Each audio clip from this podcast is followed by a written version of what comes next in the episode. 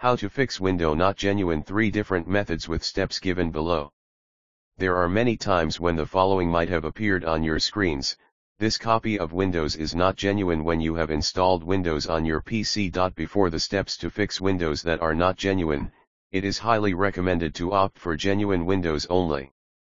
If the case is that your screen turns completely black as soon as you install Windows 7 and get the update on the screen that this copy of Windows is not genuine then you can fix it by the different methods given below. The first method is to uninstall all Windows updates.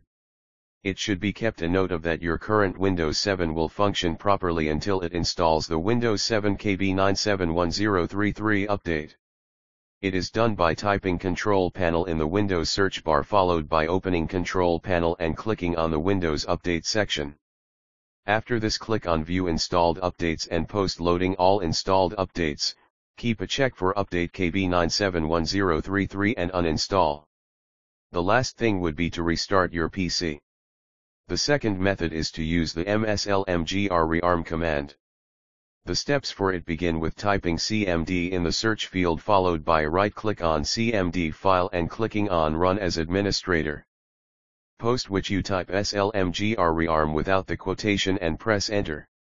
SLMGR is basically the Windows software licensing management tool while rearm command is to reset the present licensing status of your device. After this a confirmation window will appear and with that click on OK. The last step will be to restart your PC. The third method is to use the rsop.msc command.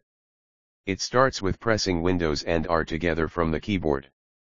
You will then see a mrun window that will appear at the left bottom. Type rsop.msc in the search field and press enter followed by which you go to Windows Settings Security System System Services, then search for the plug and the play services.